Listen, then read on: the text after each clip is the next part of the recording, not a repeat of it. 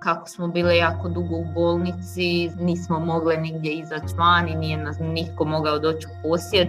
U tom trenutku sam se iste sekunde ukočila, nisam mogla izgovoriti ništa. Ostatak dana sam provela plaćući, zapravo sam bila psihički jako, jako, jako loše.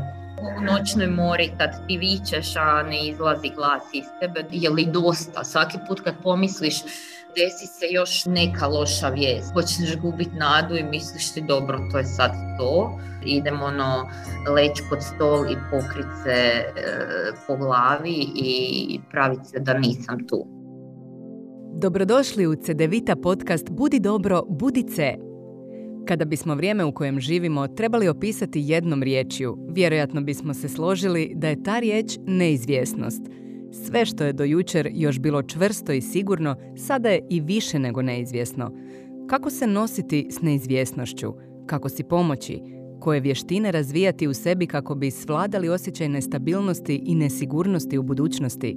O tome naša psihologinja Leona Bortas razgovara s 34-godišnjom Ivanom.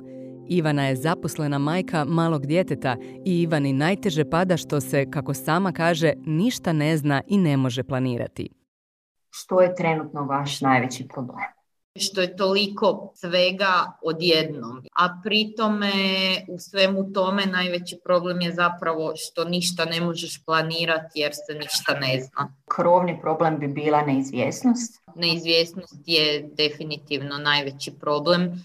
Ne možeš donositi određene odluke radi te neizvjesnosti. Kako je na vas utjecala pandemija? Možda je najviše utjecala na to što je suprug ostao bez posla, tako da je možda u tom kontekstu najviše utjecala, ali je utjecala mi Bile smo dugo ja i beba u bolnici pa smo i tu u nekom zdravstvenom smislu osjetile s te strane sve nedostatke koje nam je donijela pandemija. Nismo dobile sve zdravstvene usluge koje bi dobile inače.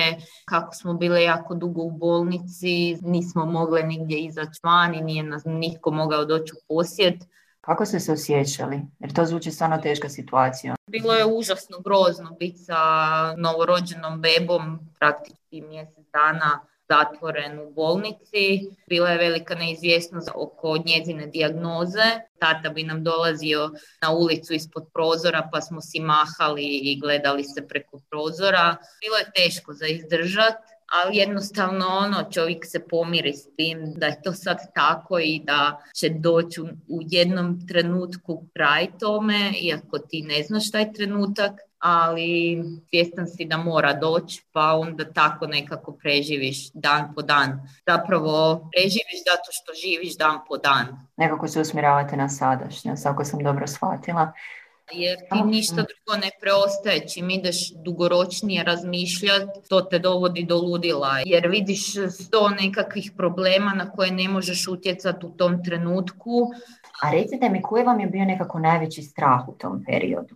Bilo ih je dosta. Najveći strah mi je bio da ona nema leukemiju ili neku neizlječivu bolest na koju apsolutno nećemo moći utjecati. To mi je bio stvarno najveći strah ali onda kad smo to otklonili, onda je ti se javljaju niz drugih strahova kako ćeš se nositi sa tom dijagnozom koju ona zapravo ima, što to je i koji su ti danji koraci, imaš li dovoljno novaca za to. Naravno u tom trenu spreman si opljačkat banku i ne znam, zadužiti se gdje god možeš i ne možeš. Pa onda ti financijski strahovi, strah i oko posla, što će biti s tim. Bilo je bezbroj strahovaca, nisam ni razmišljala o tome, evo sad kad me pitate i kad krenem.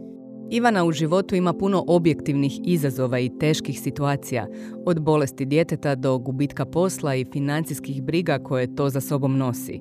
Neizvjesnost je riječ koja bi najbolje mogla opisati situaciju u kojoj se nalazi i koja joj u životu predstavlja najveći problem – Leona je, reflektirajući Ivanine osjećaje i parafrazirajući njene riječi, pomogla Ivani da možda po prvi puta osvijesti koju ulogu upravo neizvjesnost ima u teškim životnim situacijama kroz koje prolazi, ali isto tako i pomogla Ivani da osvijesti vlastite snage i načine koje je razvila kako bi se nosila sa stresom i neizvjesnosti. Prvenstveno fokusirajući se više na sadašnjost i pristupajući životu i problemima dan po dan.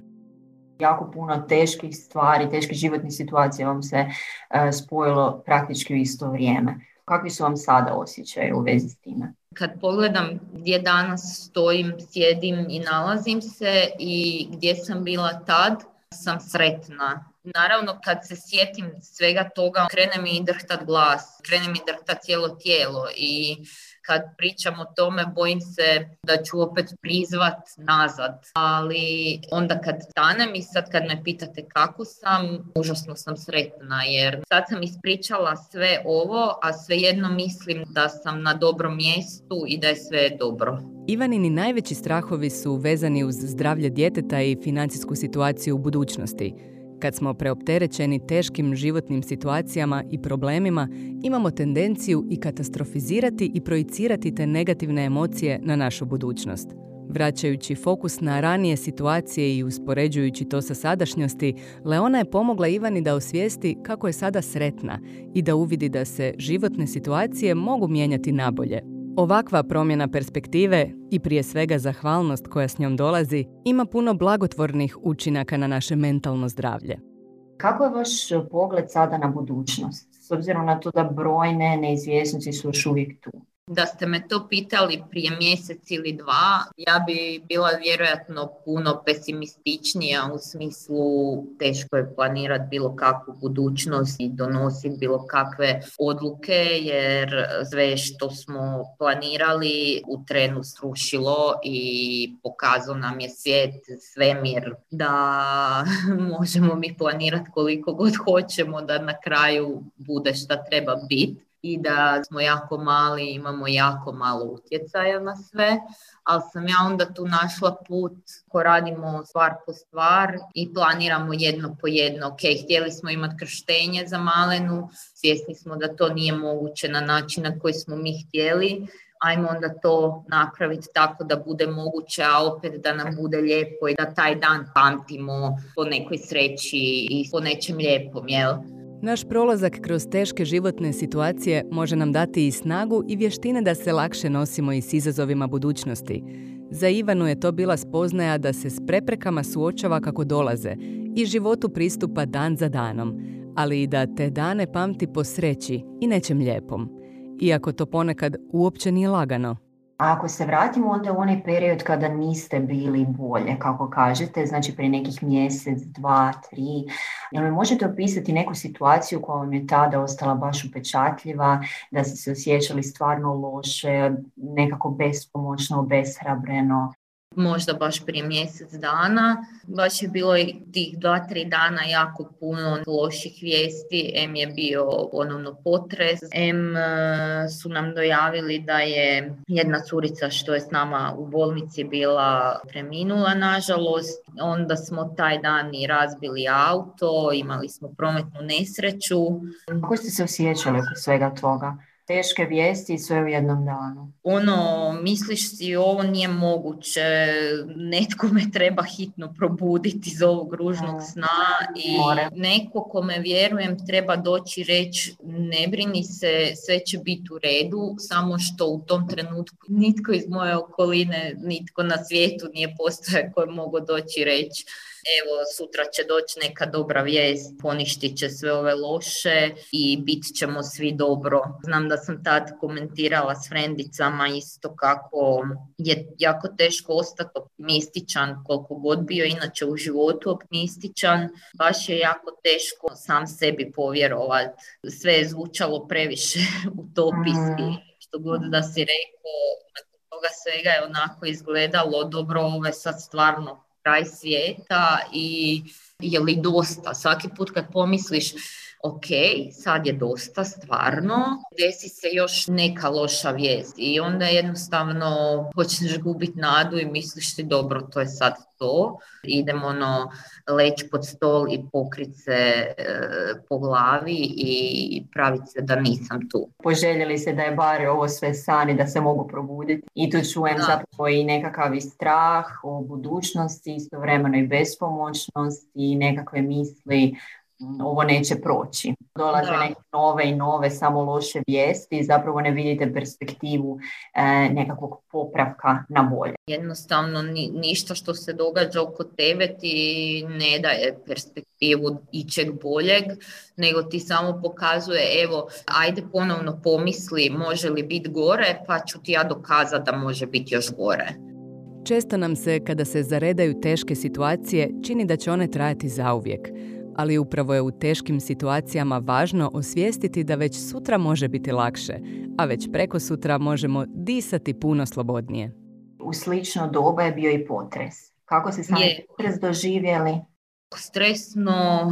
Imala sam sreću da sam u trenutku potresa bila u Slavoniji i osjetila sam potres tamo u kući, cijelu kuću je zaljuljalo i u tom trenu prva pomisao mi je bila Bože svi su mrtvi, ono baš sam se s tim da u samom tom trenutku sam se iste sekunde ukočila, nisam mogla izgovoriti ništa, baš sam loše reagirala. Inače ne reagiram loše u stresnim situacijama, nego uvijek znam šta treba napraviti. A ovaj jako sam zblokirala. Ostatak dana sam provela plaćući, zapravo sam bila psihički jako, jako, jako loše jer je to bila samo onako još višnjica na sve što se dogodilo proteklih dana prije tog potresa. To je bilo baš e, kap koja mi je prelila čašu u tim danima. Jel? Osim tih negativnih misli imali ste zapravo i fizički nekakve osjećaje, kao da su vam se osjetile noge u tom smislu. Što se još osjećali u tijelu, ako se uopće možete prisjetiti?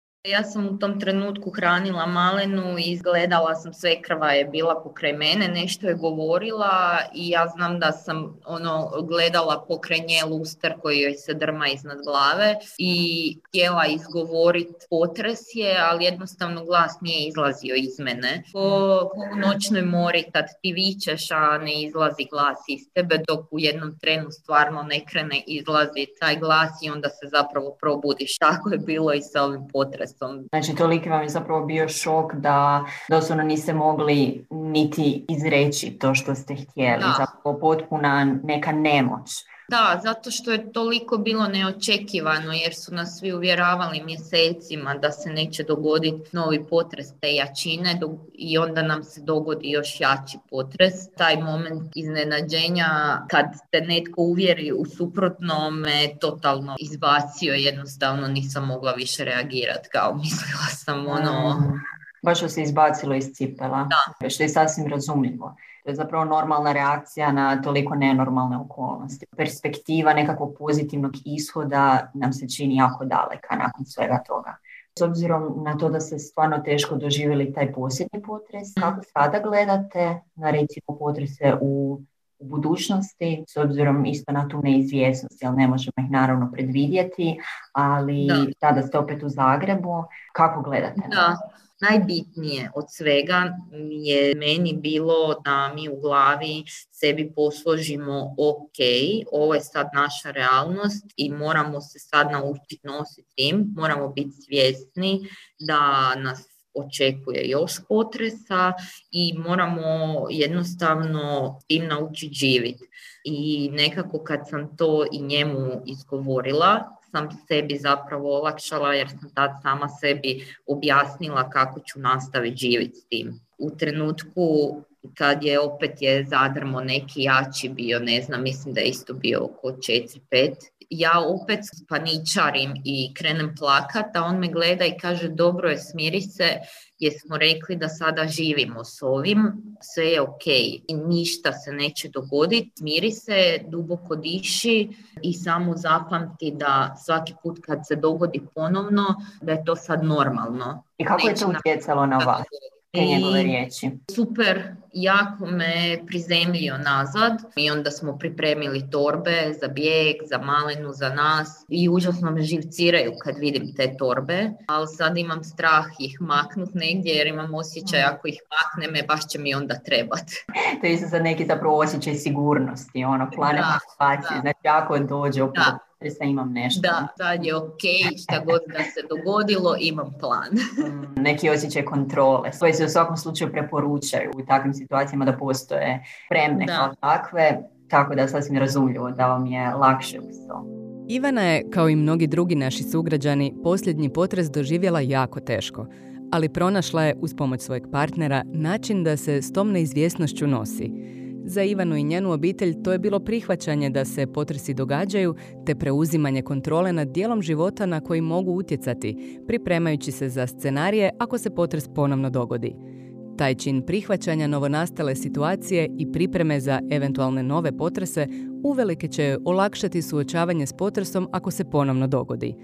Ipak postoje situacije u kojima se strah iznova javlja kažete da ste bolje nego što ste bili prije, a još uvijek postoje li neke situacije kada vam onako baš bude dosta teško, dosta loše, kada opet možda osjetite te negativne emocije i strah i bespomoćnost i slično? Najviše mi se javljaju u tim momentima kad nešto jako zabuči ili se zatrese i slično, onda sjedim i gledam oko sebe, gledam šta se dese, da li bježim, da li ne bježim, da li je bio potres ili sam luda ili nije bio potres.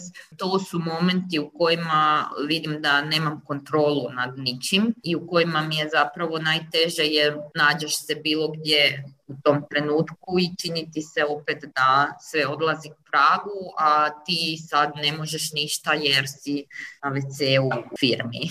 I onda krene ta panika, gdje mi je dijete, gdje su svi, šta sad radim, sad sam u firmi, nisam doma, ne znam koji je plan evakuacije, onda sto novih problema u glavi oko toga.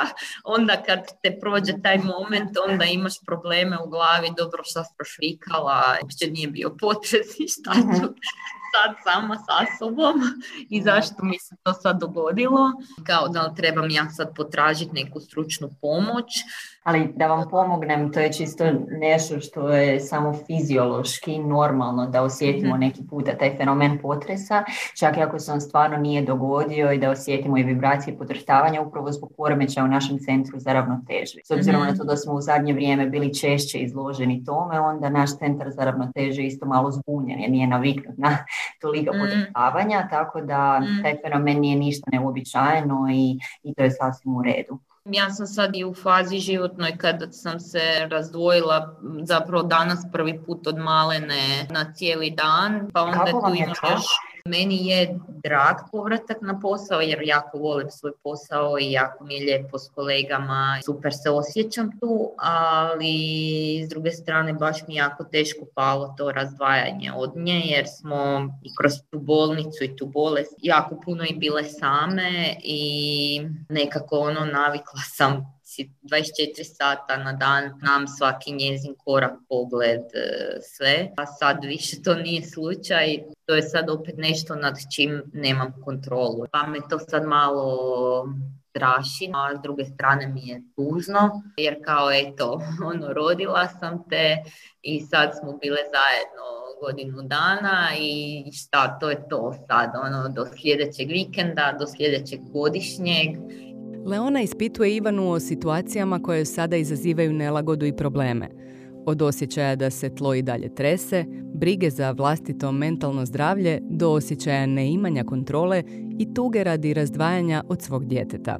Leona pomaže Ivani da se nosi s tim strahovima normalizirajući ih, objašnjavajući kada i zbog čega se javljaju, te kako su to uobičajene i česte reakcije na situacije s kojima se susreće, Ipak, iako znamo sve to, nošenje sa svim tim problemima na nas stavlja veliki teret. Brine li se Ivana u ovoj situaciji dovoljno o sebi? Općenito su a, majke iznimno povezane sa svojom djecom, najviše u tim početnim periodima, a vi još više upravo zbog tih nedaća koje su već našle na samom početku, jel?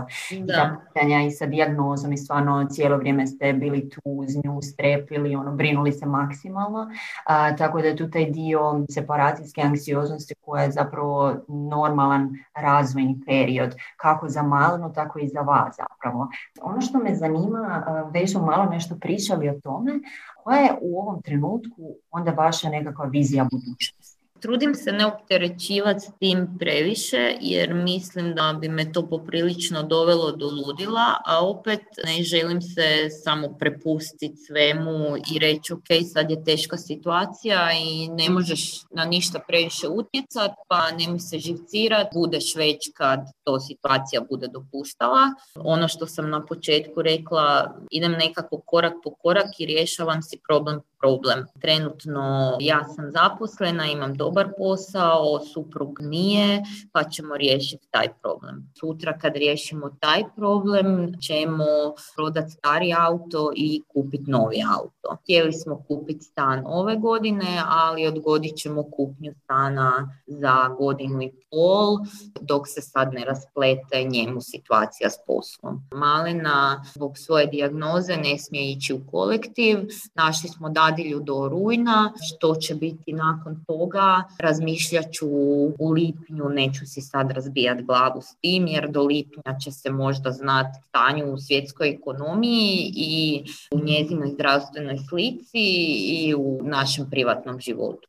jako mm pokazati brigu prema sebi. Ne u smislu sada ako izdvojimo nešto vremena za sebe da će to značiti da smo mi sebični, nego dopustiti si i odmor i bavljeni nekakvim ugodnim aktivnostima ponekad. Sada kad imamo ovako i prolongiranu tešku situaciju i velike, velike stresore, mi jako opterećujemo i svoje misli, svoje tijelo, možda mm. ne spavamo dovoljno, ne hranimo se kako bismo trebali i slično i onda ne uspijevamo te svoje najvrijednije resurse upotrijebiti za ono što bismo htjeli. Jel? Tako da mhm. stvarno ono, dati si stvarno vremena uživati u lijepim aktivnostima u tim najgorim danima nekako nisam guštala u ničem svom, ni u glazbi, ni u serijama, ni u dobroj hrani, ni u dobrom vinu, jel? što mi inače mhm. zadovoljstvo i veselje i dok si u tom nekom začaranom krugu negativnih misli zaboraviš da postoje stvari u kojima si nekad uživao. Briga za sebe iznimno je važna i brinuti se za sebe ne znači biti sebičan. Dajući vrijeme za odmor, sprječavamo burnout, čuvamo psihičko i fizičko zdravlje i osiguravamo da ćemo dugoročno moći biti tu i za druge. Da bismo drugima mogli dati najbolje, moramo se prvo pobrinuti za sebe. To je kao što nas u avionu uče da prvo stavimo masku s kisikom sebi, a tek onda pomažemo drugima. Ako mi nismo dobro, neće biti dobro nitko o kome mi moramo brinuti tim situacijama jako često preuzimamo zapravo ulogu žrtve nastale situacije. Koliko god mi to naravno ne radimo namjerno, toliko smo u negativi da je jako teško vidjeti one pozitivnije aspekte i gledati stvarno i na sitne stvari na kojima možemo biti zahvalni i koje nam čine nekako život ljepši. Svako jutro kad skuham kavu i pogledamo iz svog toplog doma van, sjetim se ljudi koji nemaju krov nad glavom i nemaju gdje skuhati tu kavu i stvarno budem zahvalna na tom trenutku. Teške životne situacije, kakvih je Ivana sada imala mnogo, mogu nas i nenamjerno ubaciti u ulogu žrtve. Iz te se uloge možemo izvući ako se fokusiramo na sadašnji trenutak, osvijestimo na čemu smo zahvalni i pronađemo smisao u onome što činimo i s čime se suočavamo. Poslušajte i kako to učiniti. To je to što stvarno treba osvješćivati što više kroz dan. Dakle, obraćati pozornost na sadašnji trenutak, zato što je u situacijama kad nam se nekako sve čini da je izvan naše kontrole, mi zapravo još uvijek možemo kontrolirati, ako ništa drugo, na što usmjeravamo svoju pažnju. I postaviti se pitanje zapravo kako se osjećamo upravo sada, kako se osjećamo u ovom trenutku. Zato što na taj način, kada osještavamo tu sadašnjost, nekako dajemo suprotnost automatskom negativnom razmišljanju.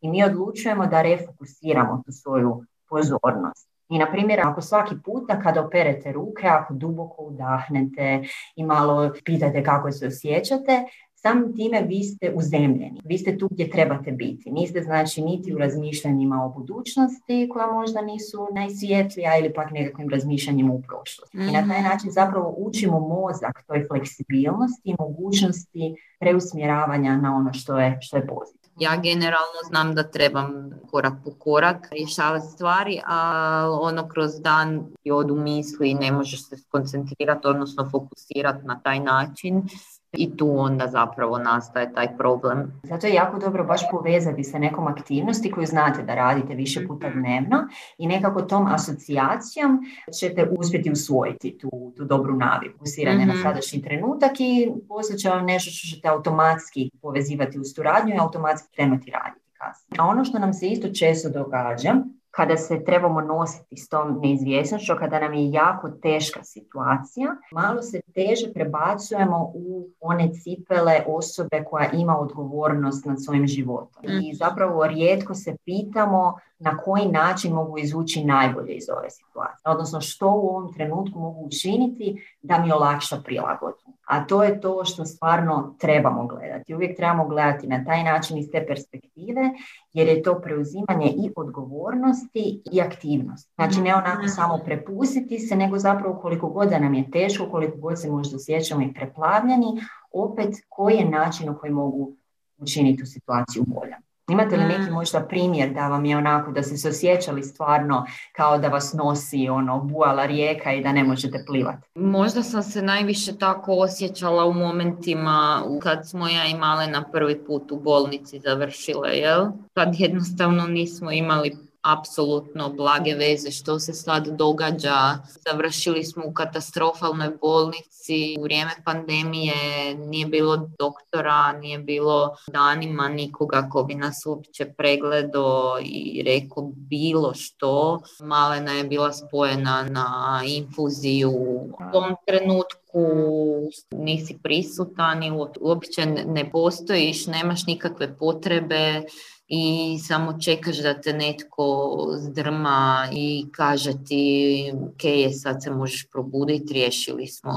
Par dana prije toga smo zapravo pobjegli jer je bio potres u drugi grad i onda smo u tom gradu završili u toj bolnici i ono bježiš od jedne nevolje i onda se samo nađeš u drugoj nevolji ko neki loši film. Čim možete pričati o tome zapravo, nekako se verbalno izraziti i pričati o svojim osjećajima, zvuči da, da ste se dovoljno odvojili od toga, da ste sada u redu. Moram priznati, radila sam sa stručnom osobom na tome Mhm. također, tako da vjerujem da je to imalo utjecaja da mogu danas na taj način razgovarati o tome. Ono što je dosta bitno nekako pronaći smisao u toj teškoj situaciji.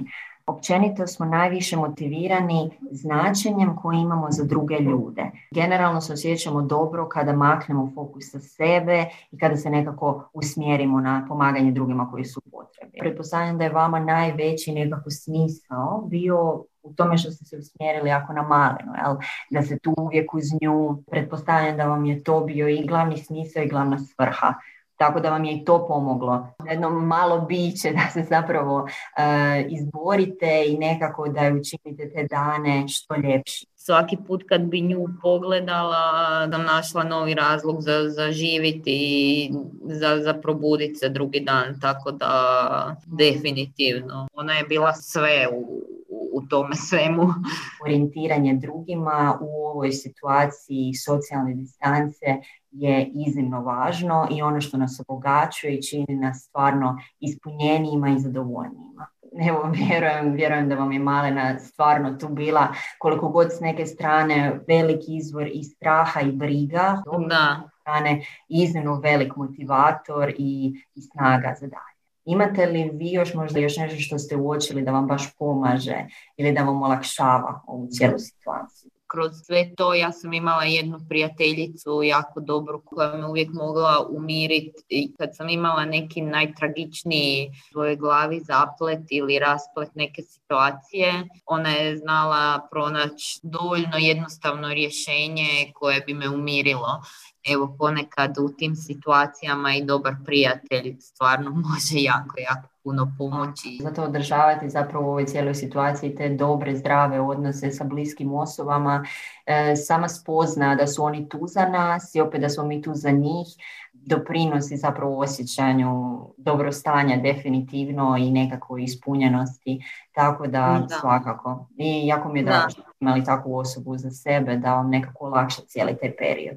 Jer kako se Da. kaže, e, podijeljena nesreća je ono zapravo upola manja, o, olakša nam se sigurno da, kao što je i kada podijelimo s nekim sreću, dostruči se sreća, tako sa ovim negativnim emocijama definitivno se može olakšati. Pa samim time samo da nas netko posluša, ne mora nužno niti dijeliti nikakve savjete, ali i to je već jako velika stvar, blagotvorno. Možda se ne suočavate s teškim situacijama kakve ima Ivana, ali svatko od nas u životu ima stvari koje su mu teške ili koje ne zna riješiti. Pokušajte o njima razgovarati s osobama kojima vjerujete. One vas najbolje poznaju i znaće vam reći ono što trebate čuti na za vas ispravan način. Uvedite i naviku da svakodnevno pokušate osvješćivati stvari na kojima ste zahvalni.